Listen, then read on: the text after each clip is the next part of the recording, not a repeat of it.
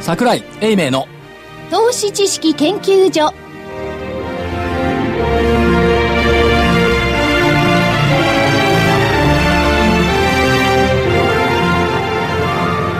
投資知識研究所場外乱闘編桜井泉の銘柄バトルロワイヤル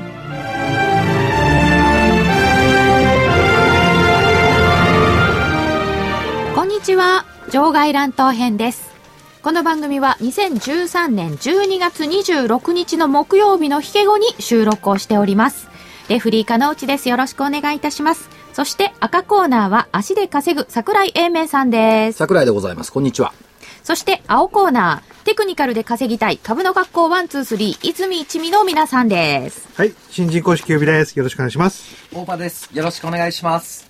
そしてコミッショナーはラジオ日経福井です。よろしくお願いします。よろしくお願いいたします。さて、ちょっと一進一退したり、日経平均株価だけが高いとか、いろいろ言われていたのですが、年末に向かって、サンタさん来てくれたみたいですね。サンタさんはあちこちにあた訪れましたねですね。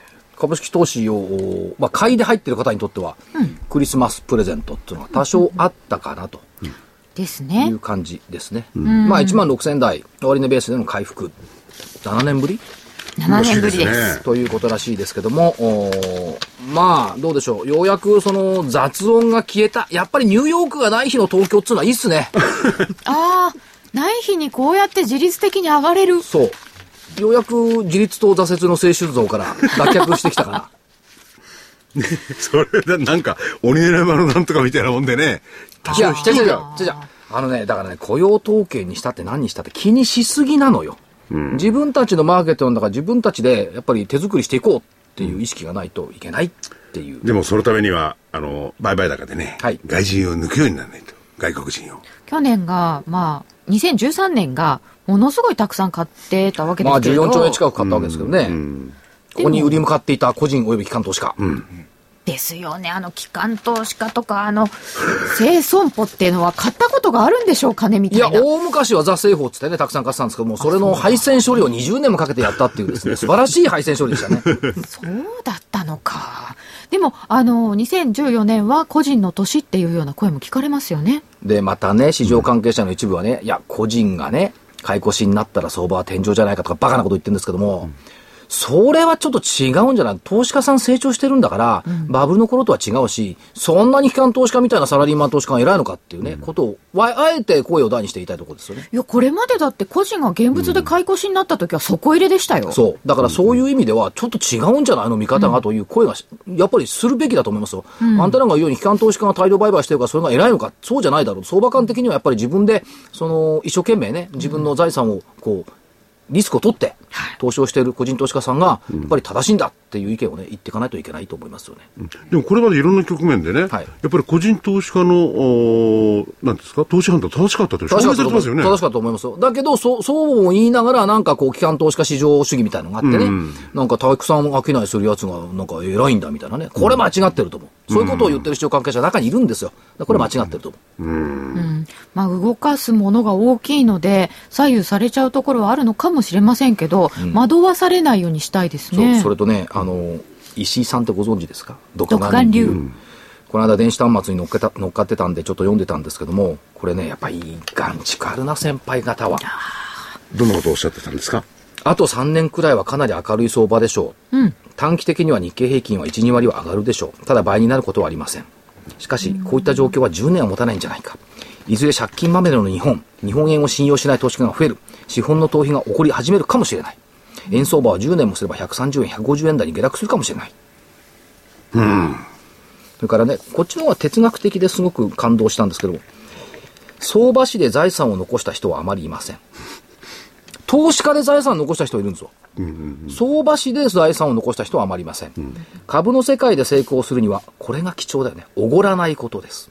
勝っちゃうとおごっちゃうんですか人に、人は周囲にちやほやされると喜んで阿波踊りをやってしまう。銀座に毎日飲みに行って夜更かしする人が成功するはずがない。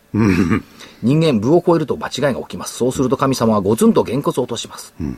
成功するには、皆が弱気の時に強気になることが大事です。人に逆らう、大衆に逆らう、大勢の人に逆らうことです。大勢の人に便乗するようではダメです。相場格言にとらわれて縛られる人がいますが、それではいけません。眼畜あるでしょうこんちこれ一人逆らえって。子供なんかにお前逆らうんじゃねえなって言うんだけど、子供にもこれからもっと逆らえって言わなきゃダメだもんね。で、じゃあ、じゃあ、マーケットの市場関係者はどうかっていうとね、ファンダメンタリスト、次の四半期を見てから、とか言うんですよ。で、みんな同じ方向向いちゃうね。経線屋さん、この節を超えたら次の相場感に移る。75日線を超えたら相場は変わるんじゃない か。この節を超えたら次の相場感に移る。この姿勢。みんな停止条件付きのコメント。だからやっぱりみんながこの逆らうっていう姿勢をね、出す。自分の判断で他人に逆らう。これが必要じゃないかと思うんですよねまあ逆らうっていうよりもあんまり、あれですね、た体制の方向と違うとこ見なさいよってことですそね。うそうそう、負は雷動しない。一緒に騒がない。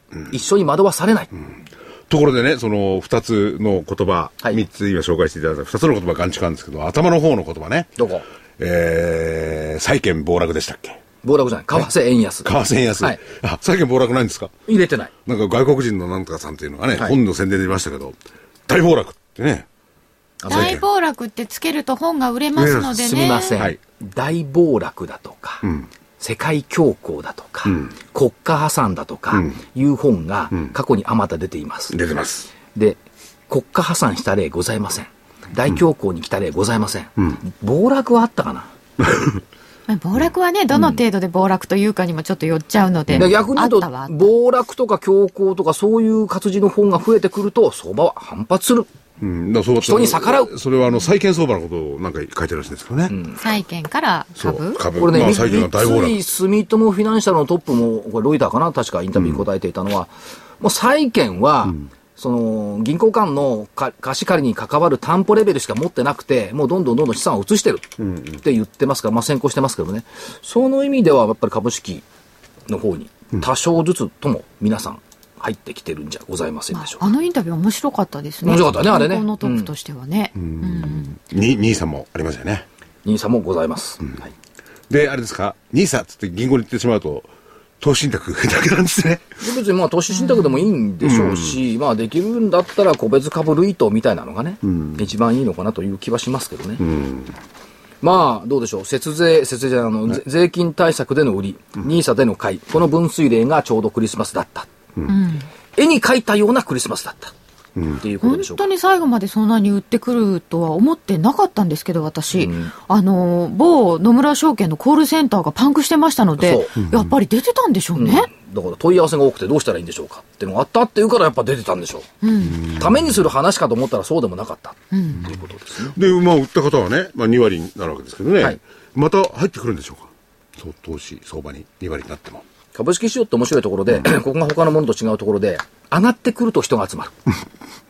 そうなんですよね。ね普通のお買い物だったら、バーゲンセールで安い時に人が集まるのに、ここばっかりは上がってくると人が集まる不思議な場所。あ不思議ですよね、今卵、卵ね、280円、90円しますけど、はいみんな卵を避けて取ってますもんね。こう見見ない、見ないようにしてね。卵は見ない。見ないえない。食べなくおなおい。鍋なのに白菜が少個数ないが。少ないとかね。野菜物高いですからね。汁物でおじやにするしかないみたいな。そうか、株式市場だけは高くなると人が寄って寄ってくる。違いますよね。この感覚は不思議ですね。そして安くなると誰も寄ってこない。でも、先ほど言った石井さんのような発言からすれば、安い時に寄ってこい。そうですね。ねえこれがね、できない。本当にできない。だから前言ったでしょ確かにね ?RFP さんが言ってたね、株で儲けるコツ。価値のある銘柄を安い時に買って、長く持つ。全部できない。本当ですよ ね。どれ一つ簡単なことはないじゃないですまかあ、。強いて言えば価値のある銘柄をぐらいかな。ああ、そでこが一番。安く、安い時に買いっていうのがまあ99%できないですよね。そうですよね。で、長く持つっていうのは50%の人はできるんですよ。いやおうなく長く持つっていうの。それ、それは自ら意思して長く持つってのはなかなかできない。ねえもう売るに売れなくなったケースがつい最近までそうですからそうだねか。らそういうやつがクリスマスにめがけて、雪崩を打って売り物として出てきたっていうことがね、やっぱりあるのかなという気がしますね。ねえ来年のクリスマスは、来年と言いますかね、2014年のクリスマスはどうなってんのかな。 2014年のうクんリスマスはねうん木曜日ということは、この番組がもし続いているとすると、この番組放送じゃないわ、収録の日です収よね。録ですね。来年のことを言うと、あの、2014年のことを言うと鬼が笑う。 2015年のことを言うとさらに鬼が笑うえでもマーケットの鬼は笑わないあ、かも1年ぐらい先の話はマーケットの鬼は笑わないんです、後ろから髪の毛を掴むとスルリと抜けていく、知らない抜けちゃうんですか株の神様は後ろから掴んじゃダメなの前から掴まないと幸運の女神みたいですねそう一緒一緒前髪しかない株の神様は前からこう抱きしめないと逃げてっちゃう、へーこれね、すごい眼蓄深いの。後ろから捕まえるってことは人の後追いなのよ。人の後追いで捕まえに行っても逃げちゃう。そうじゃなくて、自ら前にこう、た仁王立ちになってね、止まれって言わないと止まってくれない。おー相当の決心がいりますね、それね。決心いりますよ。だって、ま、毎日が決心じゃない、株式投資って。ああ確かにそうですね、じゃあ前に回ってぎゅーっと相場の神様を抱きしめられるようちょっとな福井さんが相場の神様だと抱きしめたくはならないんですけどね。 ね、そういうことですひげね。が痛そうだし。姿形なんだろう、あ、ねえ、抱きしめようと思ったらひげが痛そう。思わず腰がひるんでしまったのが。そこはちょっとわかりませんがでは、えーお知らせの後先週の振り返りです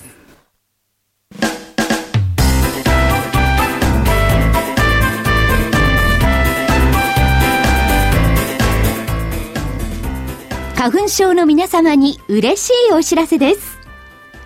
花粉症で長年悩んでいた医師が自分のために開発した花粉症対策商品ポレノンは花粉が体の中に入る前にブロックする体にも優しい商品です。ポレノンはペクチンなど自然由来の素材が花粉などの細かい物質を吸着して花粉のアレルゲンの体内への取り込みを防ぎます。薬と違い眠くもならずお仕事車の運転お勉強などもはかどりますラジオ日経ではポレノン3本セットを9640円でお届けしますそれだけではありませんラジオ日経ではポレノンをお求めいただいた皆様にウイルスなどの侵入を防ぐ高機能マスクをプレゼントしていますポレノン3本セットに高機能マスクがついてお値段は9640円送料500円をいただきます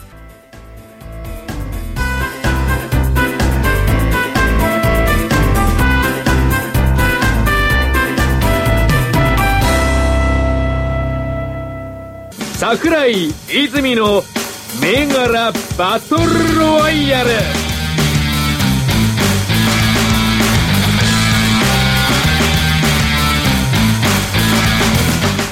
さてそれでは先週のバトル振り返ってまいりましょうまずは青コーナーです青コーナーはキュービさんからまず買いでホクホクフィナンシャル出していただきましたホクホク8377は2 0 0丸2円から26日木曜日に2 0 0丸3円ですほぼ変わらず変わらず。まあ、三角っていうか、1円上がったからちっちゃい丸っていうか、なんか難しいところだなっていう感じですけど、 これはどうです かあの、買っていたら、なんか行動なさいましたまだ持っいてや、ます持ってますね。持ってます、はい。うん。まあ、じゃあ、これは、ちっちゃい丸にしときましょうか。あありがとうございまありがすとうございます。ありがとうございまありがすとう。ございます。では、続いて、売りでアルペンです。3028のアルペンは、100、えー失礼、1855円から12月26日に1841円となっていました。高値が1872円で、安値1818円があります。えー1841円ということで、終値比較ですと14円ほど下がってるんですが、これ、実は隠れた狙いがあったそうですね、キューピーさん。はい。えー、権領地狙ってました。これも12月ものだったんですね。ちょっと待って。はい。権利落ちってことは、空売りしてるんだから、配当分取られるんですよね。取られますね。いくら取られるんですか20円。で1841円プラス20円ったらいくらですか1861円。売り値いくらですか売り値は、 1855円ですね。これ狙いも減ったくれもなくてやられじゃない。いやいや、だって、あの、今日の安値を見たら、これもう18円までいってますから、そこからあの、20円足しても、届いてないですから。 1838円。はい。 1800円台の株を7円取りに行くの ?1 週間で。でもあれですよねいや7円で。もはいいいじ。ゃないですか、利益あれば。配当、 配当が落ちるということを見込んで、そそうでのす分下がるなと思って売った。その配当値分以上に、あの、この減量中の日でドンと落ちるっていうことを予想してたんですよ。ちょっと待ってください。その発言は、先週は一切ございませんでした。そうなんですね先週おっしゃったのは方向線下向き、1850円近辺でうろつき、スキーは滑り落ちる。これしか言わなかったのに、どっから出てくるの配当落ちだから狙ったっていうのそれ内緒のことだったんですね内緒のことなんです。が。あ、秘密を持つんだ、ワン、ツー、スリーって。ずるいね。まあ戦いですからね。何それ。これい 裏や裏切ってまなたいこいれや。今だから明かすんだけど、その時にそれを言っていたら、所長は、なんだ、方向線だけで見ないのかよって、また話になると思ったんじゃないですかいや、後付けだね、これ後。付けずるいね。ほんと、一般の市場関係者と一緒だね。ずる い。みんな後付け。一般のって。いや、でも、あどあのお、お先週時点では、当然それは腹の中に入ってましたよね。入ってました。へえ。そはういかな。はい。はい。さっきアルペンって今月決算ですねって言ったよね。今月決算ですね。だったんですねあーって6月ないやので、中実間ですはね。先に言ってたんです。へえ。なので、これが一応あの、今日の段階ではさっき伺ってたので、まあ今、そういうやり思っ口た嫌けいではだなな。い。ということなんです人けれにど、も何もないね。やらずぶったくりってやつ そこまで言います言う。でもそこはさあのーいいでちょっと質問したいんですけど、大丈夫配当落ちを狙う、あるいは、あの、もちろんあの、配当落ちのところで、思った以上に下がるっていうことが、今年はすごく多かった気がするので、多いですねその狙いはありだと思うんですけれど、いや、狙いはありですよ。だから言ってないのがずるい っていう。配当落ちとか、あのーあと、優待の人気銘柄を売っとくっていう場合は、逆皮膚がかなりつくと思うんですけど、これ大丈夫でしたか、ついやつありますねええ。客品はちょっと今わからないんですけど、多分明日にならないとわかんないんじゃないかな。うん、はい今日すごいのがあったんですよね、結構。優と待取もりの組みでど。うなのアルペンって。信用ですかえーいや、取り組みは信用しかないんですけど。 0.32ですね。ほら、めちゃくちゃ売り長じゃん。売りさん増えてます増ね。えてますよね。なので、ちょっと売りの戦略で、その、オチを狙逆にうっもちょっとついてますね。ていうのはあるけど、逆皮膚ちょっと心配と私は思いました。ね、これ、これに、か買い向かうってパターンですね。そうそう。今のね。だから、買い向かったらさ、配当もらって逆費分もらってさ、1855円超えてるもん。そうなんでしょうね。だから、この、これ、すごく今回は、この1841円っていうこの値段だけで判断するのがすごい難しかったケースです。はい。一応値段だけ見るとアルペン丸になるんですが、ちょっと疑問付きということでした。なんかごまかしすり替えみたいな論理だよね。で、これ実は赤コーナーが買い向かっておりまして、値段だけ見ると赤コーナー×ということになるんですけれども、今のような理由でちょっとこれはどうしたもんかな。ということで、これはコミッショナーに預けたいと思います。これ、両者リングアウトですね、これ。リングアウト金が鳴った。カンカンカンカン。これなし。実はね、もう一つあるんですよ。もう一つあるんですかはい。青コーナーの本命がライオンで、これも12月ものだったんです。これはそれこそ優待の人気銘柄です。19日の木曜日592円から、26日の木曜日は587円、安値が583円となっています。どうですかねこれは、配当5円ですけどね。5円分のオチがちょうどなんですよ。ちょうどです。終値で見ると。はい。ちなみに、木曜日の日本経済新聞、はい業績欄に出ていた言葉。いや、特に関係はないんですけども、えライオン。なんて出ていたか。大きな見出しで。うーんと、ライオン営業利益46%増。消費回復、日用品に波及、歯ブラシの単価上昇が走行してきた。というのは出ておりましたね。そうなんです。はいあんまり反応しなかったんですしなよかった。逆に下がったけど、配当値分。うん。ということで、ライオンも、これは配当落ち分で一緒ということになっちゃったんですよ。これ赤コーナーが買い向かいました。どうしましょうこれ取り組みはここれ、これもこれリングアウトですね、両者これ。リングアウトですから、これも。これはですね、0.76ですね。これ逆に逆一本ついてます。ついてるでしょ、はいほら。ですよね。ねえ。うん。リングアウトですか。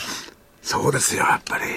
キュービさんのはい。作戦としては、これは、よくやるんですかで、そんなにはやらないですけど、あの、ただ、やっぱりその配当落ちは非常に気にするんですね。うんうんうんで、あの、結局その配当分を埋められずに怒ってっちゃうことよくあるんで、あの、まあ普通、買いでは、あの、なるべく持たないようにはしてますね。まあ、むしろ買いで持たない、持たない。うーうん。いや、持ってて、下持って帰った時に、あの、もう今日もね、あの、例えばライオンでもそうなんですけど、一回下にガーッと持っていかれるんで、うんロスカットつけちゃうこと結構あるんですね、そこで。うん低めに取ってても。うんうんうんそういうのがあるんでね、あの、会話やらないですね。なるべく持たない。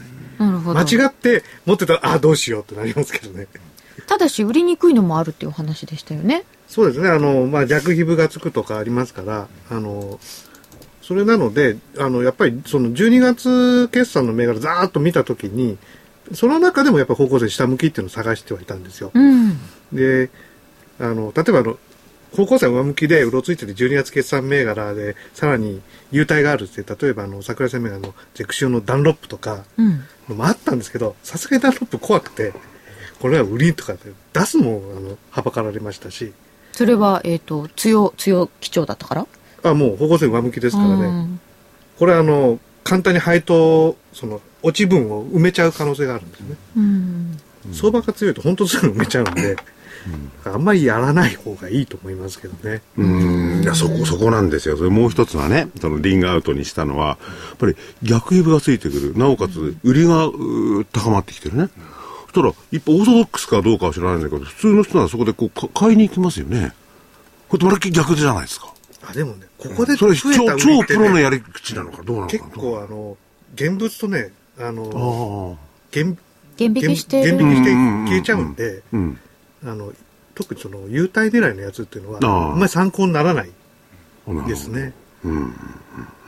がそういういろんな事情がいろいろかうん絡むので、うんこの権利付きまたぎっていうのは、ちょっとやりにくいかなということで、リングアウトにしていただきました。はいはいリングアウトはいでは続いて、青コーナーからは、大場さん、買いで、GCA サビアンです。はいえーこれは買いでしたが、19日988円で、26日960円。うん残念ながら、これも配当落ちで下がってる部分もあります。はい。が、これ、実はうん翌 日、これは実際まあ仕掛けるとなると、えー、12月20日ですよね。はい、に、えー仕掛ける、まあ、方向線。放送だと仕掛け月曜日。そうですね、えー仕掛けるということになりますので、はいこれもう20日の日に上向きの方向線を抜けたんですけれども、その日に終値でこう方向線を割り込んで終わってますので、押し返されちゃいましたか。はいうんえーその翌日に一旦ロスカットで逃げてると、はいはい、いうことになりますね。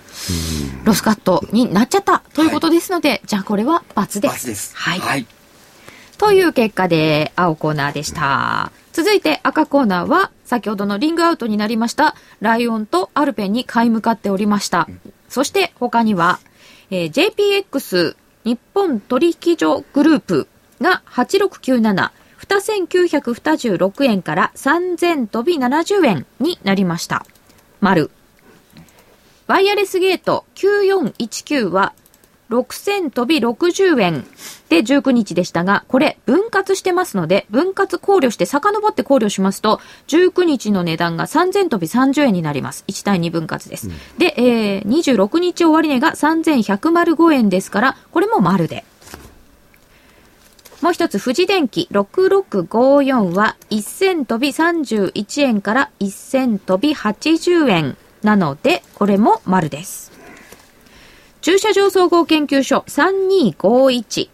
220円から222円。まあ、ほぼ動かず。まあ、こんだけ丸があったので、ちっちゃい丸でいいかなと。いうことで、えー本日の勝負は、リングアウトありで、えーまあ、赤コーナーの勝ちということになります。やっぱり王道に勝る妙手なし。奇策を取って決算ものの逆皮膚ついてるやつ売りに行くとかいうのと違って、もう王道ですよね。なんかね、投資ってのはね、本当ね、いい加減な部分ありますよね。さっきは石井久さんの発言としてね、逆らえとかなんとかかんとかって王道についた日には。なんで別に王道っていうか、私のなりの王道だもん。人様の王道は関係ないもん。うん。あ、そう、確かにね、ね、銘柄からそれですよね。でも、あの、JPX なんてのはね、王道中の王道ですよね。だ誰も言わないんだもん。ああ。先週も言ったでしょ、お日本証券取引所を進める人はあまりいませんよね。うん。去年の、去年っていうか、13年の一時期ありましたけどね。うん、ありましたけどね。うんできないまあ、アベノミクスを無限化するんだったら JPX でしょ、やっぱり。まあこんだけ上がってきてるっていうことは投資家としては買っている人はいっぱいいるということなので、はい。流れに乗ったとも言えます、まあ、当然ながら、あれですよね、あの、新高値を日経金が取ってきてるんだから、まあ、丸じゃなきゃいけないですよね。うん。買いで入ったら。うんうん。うん、これ、罰あったらやっぱり頭抱えて悩みますけども。まあねこの1週間だと結構上がってる銘柄の方がいやでもずっと日経平均ばっかりだったから意外と値下がり銘柄も多かったんですよねいや、ところが、えっと、最終週とか24日の週になって動き始めてきてるのが、はい新興中小型。そうですね小型強いですね、すんごい強いうん主力見てるよりも強い。あとトピックスのトヨタはどうなったのかなトヨタ今木日曜日上がったんですよ。ここがね、安心感でした、私は。トピックスも新値取ったっていうのと、あとは3%ぐらい上がりましたよね、トヨタ。そうですね、今日は約3%ですね。まあ、そういう意味ではトピックス系の逆襲っていうのがなきゃいけないとは思ってましたけども、ようやく始まったのかなっていう感じでしょうかね。うんこれね、その NT 倍率がうだこうだ言われていて、日経平均がガンって下がって調整だと嫌だなと思ってたので、はいトピックスが上がって調整してくれるとありがたい。はい、そんな感じですね。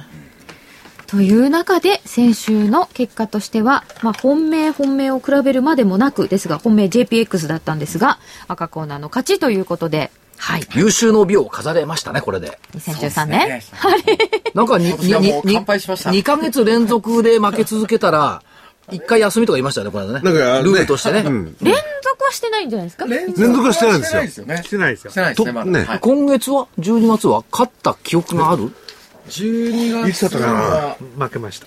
全部負けですか本当本当うん全負11け月だとでし思たうっなけ勝ったの11月はトントンだったんですよね。トントンっていうか。じゃあうん1月頑張ってもらわないと2月の節分の頃は何、一 ?1 回休みええいやいや鬼のようなあの、こっちの事情ですけど、いや、遊ばれるとこの番組どうやって作ってって、作っていったらいいのか悩むんですけれども。他に対抗する人が玄ちゃんでも呼べばいいじゃん。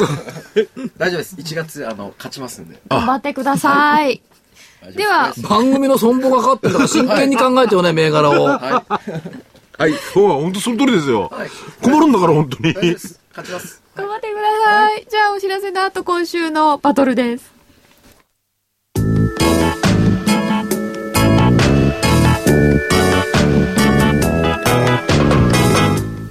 ここでラジオ日経の好評 DVD のお知らせです桜井英明の投資知識研究所 DVD は毎月投資に必要な知識や実際の投資に役立つノウハウをお届けしていますこの DVD は毎月テーマを選び桜井さん自身が実践で学んだ投資に勝てそうなノウハウや内外の投資家の動向さらにアノマリーなどに関しても丁寧に説明しています桜井英明の投資知識研究所 DVD1 本のお値段は8400円送料500円をいただきますまた徳間書店の大岩川源太さんの投資カレンダー実践塾 DVD も毎月発行しています来たる月の投資戦略をどうすればいいか投資カレンダーに基づいて大岩川源太さんが分かりやすく解説します投資カレンダー実践塾 DVD お値段は1本7350円送料は500円です桜井泉の銘柄バトルロワイヤル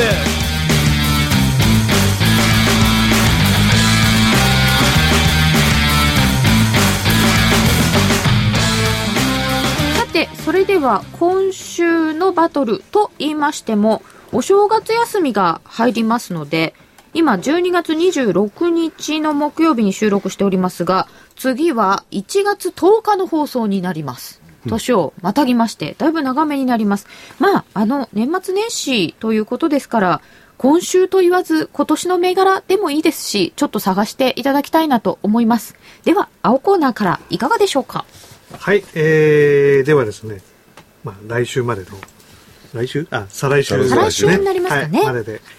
えー、837のホクホクフィナンシャル継続。 8377ホクホクフィナンシャルをソチオリンピック終わるまでああのあのさ、悪いこと言わないかからさ、2週間も時間があるんだから、はい札幌行って、はいホクホク見てくればいいじゃん。あ銀行そう。建物そうほうほ。うどんな人が働いてるんだ。どんなことをやってるんだ。それぐらいね、足使った方がいいんじゃないいや、でも銀ちょっ行と遠いですいねや、だって2週間も続けて推 推奨するんであればね、それぐらいの努力は必要でしょう。見もせずにね、このが銀行がいいですよで、線だけで決めてほしくないな。いや、でも銀行なんかどこでも同じようなもんじゃないですか。違うのかそれはあ、ねそれはね、甘いな。甘いですじゃあ、三井住友とみずほの運用部分で三井住友株増やした。みずほはまだちょっと出遅れてる。この差はどこにあるんだやっぱりね、運用の人たちの話聞くとちょっと違ってくると思う。ああ。本当ですまねあ、運用とかそういう。ちそょっれとか違うら現場が、じゃあ何をどういうふうに融資してるんだとかね。うんうん。半沢がいるのかいないのか。いないのうんそういうのをやっぱ確認してもらえと。現場の半。沢がいるかどうか分かりませんけどね中の人たちどうか、ね、そのリテールレディーさんがね、その目が輝いてるとか。あそういうとこならね、行そうっては行けばわかりますよね。あの接客がうまいとかね、やっぱそういう銀行そうでしょ、サービス業なんだから銀行、ええ、そうですね。いや、でもなんかサービスがとってもあんまり良くない、とってもって言っといてあんまりって 言ってもしょうがないんですけど、こうだなっていうところに限って一番財務はしっかりしてますね、とかそういうのはありますね。でも見もしない知らない銀行をさ借りたっつうのもいかがなもんでございましょうかね、ちょっとじゃあ、あの中身ぐらい調べていただいて2週間ぐらいで、ホクホクフィナンシャ札ルは。幌服3枚ぐらいあればできるでしょ、はいそれぐらい儲けていったらどうよそうですね。そうですね。軽く言いましたね。その通りだなと思って。儲けていく。旅行がてら行きますか。 寒いなじゃあ夏寒に。いんだったら注目銘柄琉球銀行とかにしといたらいいじゃん 沖縄セルラーとか。沖縄沖縄いいですねでもあのー例えば賃金の上昇率見ますとね、北海道ってすごく全何分何十分の1なんですよね、いわゆる都市部に比べたらそういうところにある銀行ですよね、まあ違うところで商売してるのかまあた確かに上場企業も北海道ありますけどね、経済的には厳しいですよねなかなか、まだ厳しいんですかね。カーリング、注目されてまあしたカ。ーリングですはい。まソチオリンピック。はいああのチャートではなくてカーリングね帰り高校生も抜けてきましたしね。抜けてきましたあのさ時々マーケット舐める発言私もしますけどカーリングで株選ぶことないよはっきり言ってまあでもほら、ヘビ年とか、いろいろありますから。いやそすいませんそれちゃんと一応裏は取りつつね、あの、悪いですけど、企業調査はしてます。で、ジャノベがいいって言ったら、あの時ちゃんと会社に会ってんの社長に会ってんの そうなんですよねそうなんです悪いですけど。あだって当てたそれでその日言ったのが理由が、って本当にカーリングみたいじゃんだって、今のって。どうなんですかはい実際は、実際方向線も上向いてきたし、ええね本当はそっち。そそれとソチオリンピックですああ。やっぱそうか も。でしょカーリングだぜ、これカーリングじゃないよ、きっと。あホクホク8377が買いでした。はいはい。えーもう一つが、はいえーリベンジで6737映像はい6737の映像の買い、これはいつのリベンジですかえーだいぶ前になだいりぶま前しでたすか、ねあけんぐ9じゃ月ない9月ぐらいですね9月ぐらいはいもう方向線抜けてあのトレンドが変わったかなと思って仕掛けたら、はい方向線のところに持ち合っちゃったのねでその後綺麗に上に行ってあらー綺麗に上ってこうもう波へ打ってるんですよちょっとタイミングがずれちゃったずれよましたっていうことでしたかはでもそれこそタイミングを測るためにチャートを見るような気もしないでもないんですけはいど、っておいっしうゃのるは通りでずす。るですか、はい。映像はい9月のリベンジで9月のリベンジで、今はいい仕掛け時になりそうですかえっ、と本当はまあ今日のうん26日ですが、はい、今日26日の、まあ、ザラバ中に、えっ、と、昨日のあの、方向線抜けの高値抜けあたりではい仕掛けるといいんですけど、だそこからちょっと上がっちゃってるんですけども、うーんまあ、まだまだここから、あの、上昇してくれる、あの、しだしてるのが見えるんで、はい、まあ、ここから上昇していくところを狙いたい。映像映像。どうもあのちょっと新しい名前にこう親しみがないのでな97 7ををですね。はい。この2つでよろしいですか、キュービーさんからはじゃあ大場さんはいかがいたしましょう、じゃあ、えっ、と、僕も次のえー、と、なんか、何日でしたっけ1月9日収録、はい10日放送になります。そうですね。に向けて、えー、6502東芝。 6502の東芝。はい。はい。どんえな、ー理由はですね、はい。えー方向線の向きが、やっとですね、今月、上向きになってきました。やっとなんだ。やっと上向きになってきましたね。ずっと下向きだった方向線が横ばいになり、そして、しっかりと上向いてきてですね、はい。今日の12月26日の時点で、えー下から上にしっかりと抜けてきて、はあはなおかつ、あの僕らチャート上にこう、まあ、線を引くんですけれどあも、はい。えーまあ、トレンドラインですよね、はい。まあ、ちょっとあのワンツースリーなりの引き方があるんですがその下降トレンドラインと方向線抜けが重なってきたっていうことで下降トレンドライン抜けと。はい、ということでちょっと買いで見ていきたいなと思っております。東芝はい6502買いで。はい、心を込めた心こもってます東芝いい製品本当にこもってるはい今自分の発言聞き直してごらん。なんて言ったと思うちょっと東芝を嗅いでって言った。このちょっとっていう主張は何いやちょっと癖だかいやえー、と癖かもしれないですねはいら心こもってるんですかって言った。あはい。心こもってますね。買いです。うんズバリ。あ細かいとこついてきますね、あのね、人間の心理で言葉にあたわ現れるんですよ。自信がない時にちょっととかね、かもしれないとか言うの。うん自信がある時はちょっとなんて言葉絶対言わないと思う。では、絶対にってそうです。自信を持って、東芝買いでと。自信を持って。はい。はい東芝買いで。これ覚えてますからね、2014年になってもちゃんと所長は今はこれメモを取ってないですけど覚えてますよ、言ったことはい一これ時期所長の記憶力がいいんですよ。あのね、はいメモ取らないで取材するとがやっぱりいいんですよ。メモ取って取材するとね、実はね、表情が見えない。ああだから取材するときメモ取らずにずーっと表情と目ん玉見てて、で、後になって思い出して、自分で書くの。書いちゃうんですよ、でもメで、モ。最近の記者ひどいからさ、会見の時にカチャカチャカチャカチャ打ってうわて、お前どこ見てんのって言いたくなるもん。あれ、うるさいです。うんいや、うるさいし、人の顔見ないで話だけ聞いて、だったらラジオ聞いてるのと一緒じゃんっていう。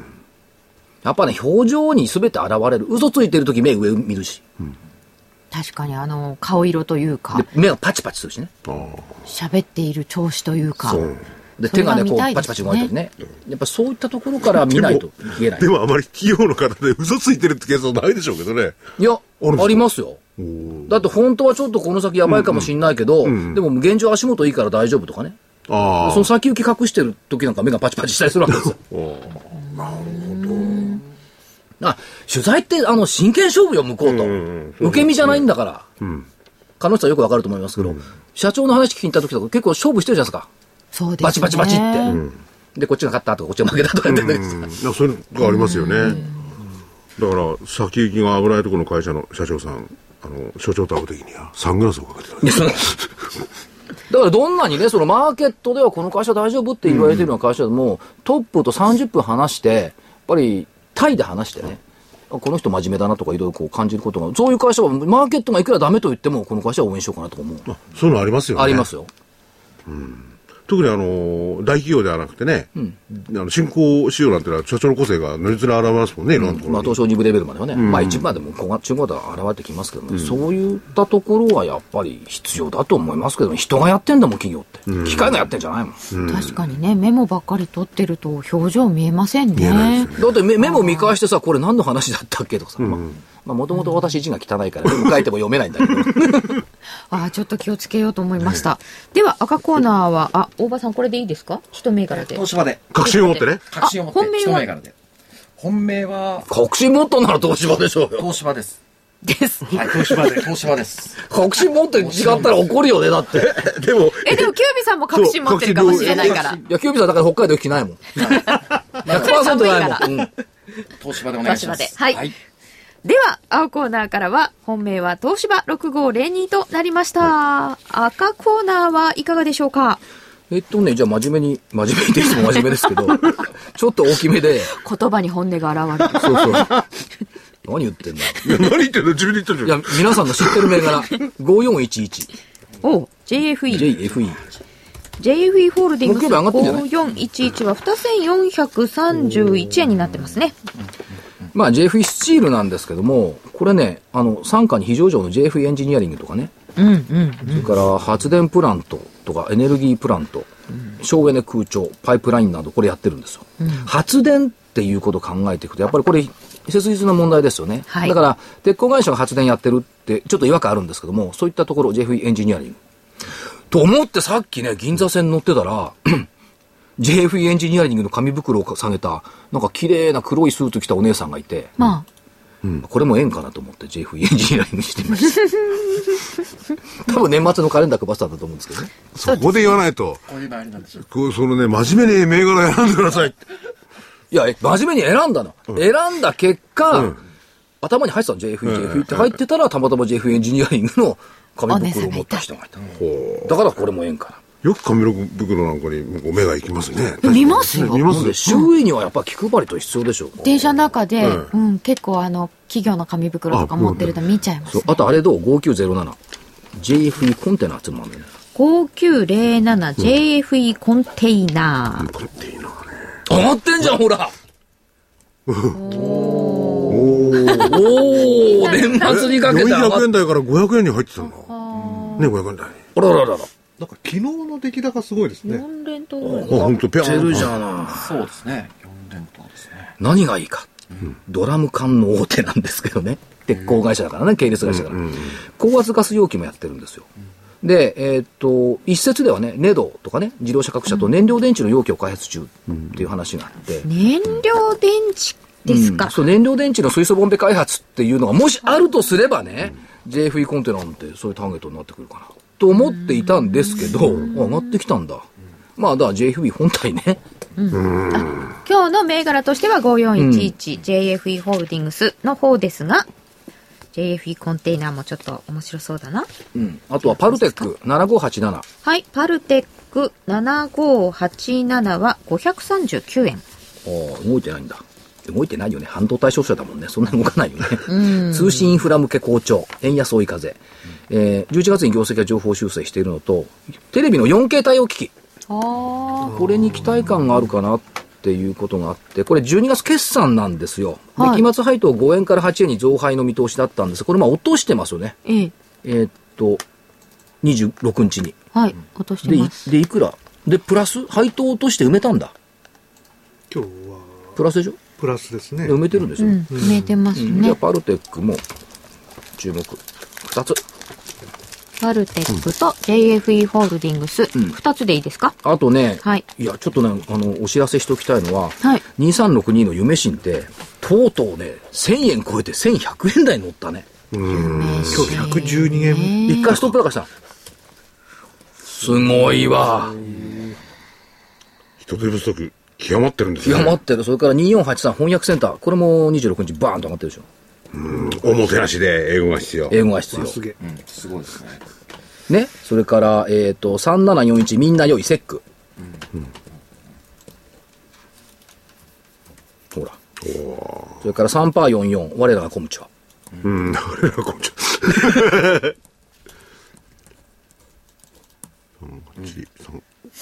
おそーれからこれあのトピックスクビレになりますもんね東証一部だからそうですねで3パー26のシステムインテグレーター38 3826ですね26システムインテグレーターそれから4551の鳥居薬品鳥居薬品これもね、年末26日上がってるんだよ。それから、えー、3853のインフォテリア。実は木曜日取材に行ってきましたけども、いい会社ですね、やっぱインフォテリアね。おそうですか、 8それから、2122インタースペースはストップ高かな。インタースペースそうですうんねね。ストップだからねはい。うわ。だからまあ、そんなに変な銘柄上げてるわけでもないと思います、私も。一応今年を振り返ってみましたけども。あ今年の活躍まあ、あとね、上がってないの強いて言ううとね、えっと、4571のナノキャリあーこれが20万円割れそうになって割れなくてちょっと戻って21万円だから。そうですねバイオってどうなんですか、バイオはね個別の話ですかそれといもやバイオ全体になってくると思います、それからあの IR の人なんかと話をしていると、やっぱり徐々にね、その知見が拡大とかね、第3フェーズに入ったとか、そういう話が入ってきてるんで、来年やっぱり花開くと思いますよ、今年はね、確かに5月まで花開いたんで、その後のこの鬱憤っていうのはたくさんあると思いますけども、来年また動き変わってくると思いますし、薬事法の改正とか再生医療法だとかは来年効いてくる。来年ですか、2014年に効いてくる、っていうことだと思います、私はね、だから相場は終わってないと思います。ちょっとその辺は期待したいところでございまますた2014年もあれですかバイオ週間を月間とかそういうのやるんですかいや、それは相場によりますけど、やりやりたいと思っております。そうやって時間なだっくなて今年、小ムチュア月間とか、夢新月間とかやったもんねそうです。ねバイオ月間とかもね。来年もなんかそういうイベントをねね、番組で作りたぜいひなと。やっていただきたいです、ね、個人的に。はい個人的に。また企画していただきましょう、替え歌ありますかお知らせいきましょうかお知らせいきますかじゃあお知らせを先にやらさせていただきますか。えー、この番組に流れてる12月の27日、えー、ね、バトルの DVD 発売になります。えー、年末年始はこの株が一番、今買わないと売らないと手遅れになる銘柄ソーランということでね、えー、2014年のおー見越して、えー所長、そして、ワン、ツー、スリー、えー大間さん、坪倉さんにね、銘柄を上げていただいてますね。で、中長期の予想もしていただいたりとかそね。うですねえーはいぜひ、この DVD お求めください。えーそして、えー26日なんですけれども、アノマリー、糖質研究所。これもあの、恒例ですね。毎年アノマリーまをあ年ア末ノマに。リーを。それぞれ違ったアノマリーをいろいろ考えてる。英名アノマリーのすべてを教える。アノマリーで2014年の相場動向を先づかみ、先に掴んじゃう。アノマリーですよ、これからは。えええー双方ともお価格の方は8400円、送料お500円をいただきます。えーお求めのお電話番号、東京03えー東京03-3595-4730。03-3595-4730となります。 12月20日までのと変わってますので、はいご注意くださいえこれ、電話番号なんか、いい響きに変わったね。のいいそんな感じがすいいる。でうん35954730ってすごいいいわ、響きが。じゃあいっぱい売れるかもかそうですね。そういう、あってくれれば嬉しいですね。はい。はーいじゃあ、あの、替え歌をいきますあか。お知らせ1個いいでしょうか。あ、どうぞどうぞ。はい、えー株の学校123では、えー株式投資入門勉強会というのを開いております。えー初心者の方、えーあの、株式投資の経験ない方、あの、テクニカルチャートのね、見方を中心に、あの、お話しさせていただきますので、ぜひ、おいでください。えーお一人様、えー280円となっております。えー来月、来年なんですけれども、えー1月の5日、1月の11日、1月の2014年ね。はい、2010年です。5日の日曜日、11日の土曜日、18日の土曜日、3回今のところ予定ありますので、ぜひおいでください。はいお待ちしておりますお。待ちしております。詳しくはホームページはい、こごれ覧くださいホームページから申し込みできたまだす。じゃないのね、2800円ね。はい、お一人様2800円です。はーいね。ということで、今日は、このぐらいで、そろそろ、この番組も終了にいたしましょうか。はい、はいえー、2013年、はい今年の放送はこれが最後です、えー、皆様どうぞ良いお年をお迎えください良いお年をお迎えください。失礼します失礼します。